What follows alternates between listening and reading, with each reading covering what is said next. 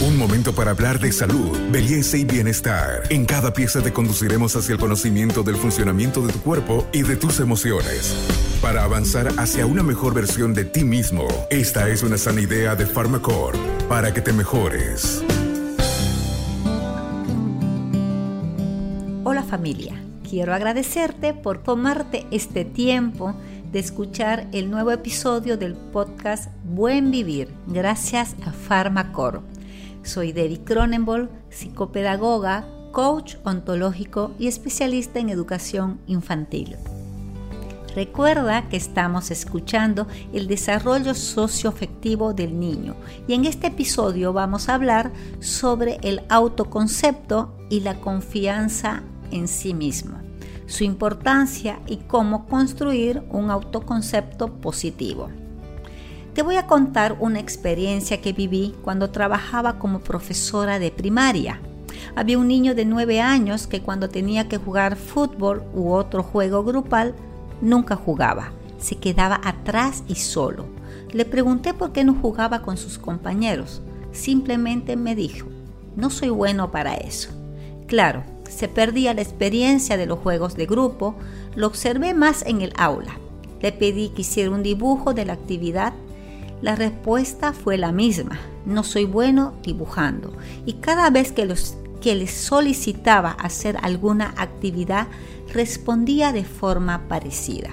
¿Qué pasaba con este niño?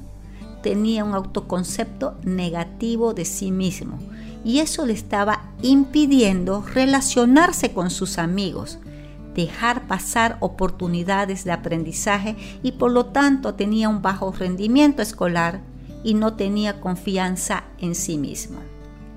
El autoconcepto es la percepción que un niño o cualquier persona tiene de sí mismo. Es una construcción que se crea a partir de las mezclas de imágenes de lo que somos y de lo que queremos ser. En resumen, es la imagen que tenemos de nosotros mismos.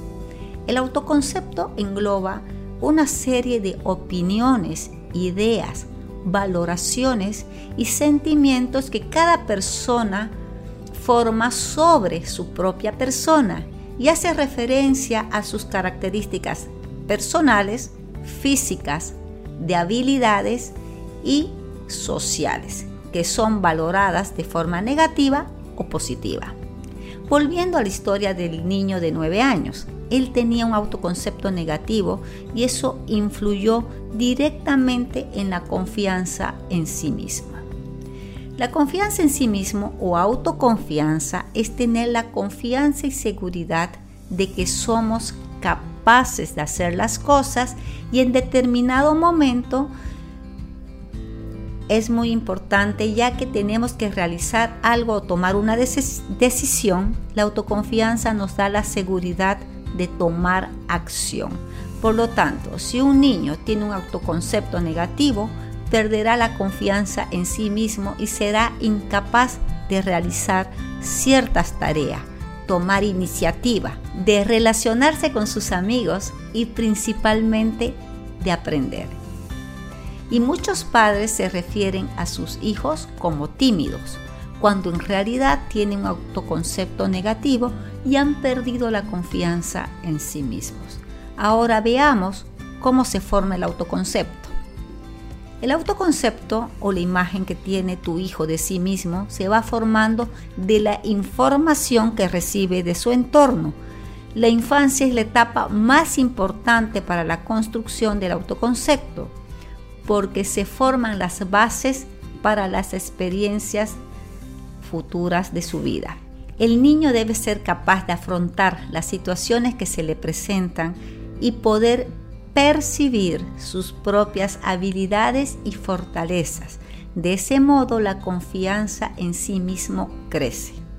Los padres son pilares importantes ya que son los primeros en proyectar la imagen que el niño percibe si el niño percibe una imagen positiva, se sentirá seguro. En cambio, si percibe una imagen negativa, pierde esa seguridad que tanto necesita.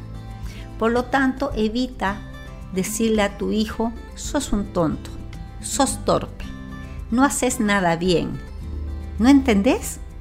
¿Querés que te lo diga en chino? ¿Y esto tan fácil no lo podías hacer? ¿Estás ciego? Otra influencia importante es la escuela. La opinión que emiten los profesores del niño, las etiquetas que le asignan, influyen directamente en su autoconcepto y el rendimiento escolar.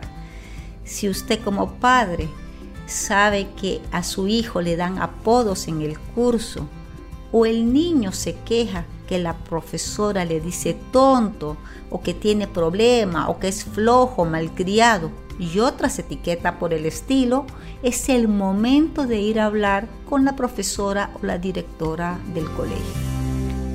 Este podcast es una sana idea de Pharmacorp. Otra influencia para la construcción del autoconcepto son los amigos. Se dice que los niños son crueles al decir lo que piensan. Muchas veces le dicen a otros, ya no quiero ser tu amigo, no quiero ser tu amigo porque sos feo o hueles mal, sos un perdedor.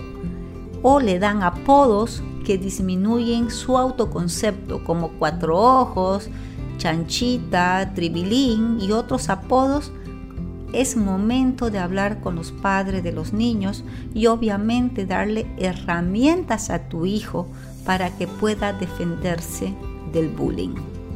Ahora, presta atención con estas sugerencias para que tu hijo tenga un autoconcepto equilibrado y positivo, ajustado a la realidad y tenga una gran confianza en sus capacidades y cualidades como ser humano.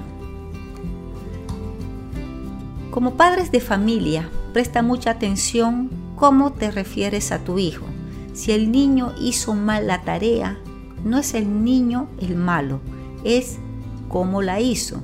Si tu hijo derrama el agua, no es el niño el torpe, es lo que hizo que suceda eso.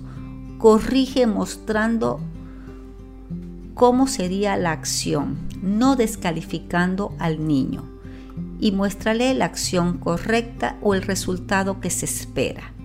Por ejemplo, mira, tienes que hacer tu tarea siguiendo estas indicaciones.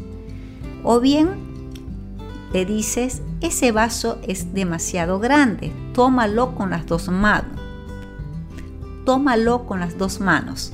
Si el dibujo o la tarea que ha hecho le faltan detalles o mejorar, pregunta, mira, ¿qué podrías mejorar? O bien, ¿qué te parece si le añades otro color? O si es una tarea, ¿qué te parece si le cambia esas palabras?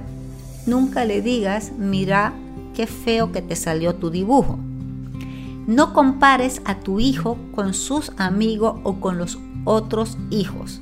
Es una práctica muy usual decirles, mira cómo lo hace tu hermano, o mira, Pedrito jugó muy bien y vos apenas te moviste. Utiliza los juegos que ayuden a desarrollar habilidades de las cuales se sienta a gusto tu hijo. A modo de conversación, habla con tu hijo sobre sus logros, lo que le gusta hacer, sobre sus cualidades. El apoyo a tu hijo tiene que ser sincero y real. Valora el esfuerzo que realiza, no los resultados. Si el niño jugó bien en su equipo, aunque el equipo no haya ganado, felicita a tu hijo y le dice que la próxima vez lo hará mejor y ganará. Manifieste expectativas reales y positivas. Por ejemplo, vas a lograr una buena calificación porque has estudiado y puedes hacerlo. Espero que pongas en prácticas esta sugerencia y pronto verás resultados satisfactorios en tu hijo. No te pierdas el siguiente episodio del podcast Buen Vivir, porque te voy a compartir sugerencias importantes para que tu hijo tenga una autoestima saludable. Nos vemos. Hasta aquí llegamos hoy. Síguenos en nuestras redes sociales de Facebook, Instagram y en nuestra revista digital Buen Vivir. Esta es una sana idea de Farmacor.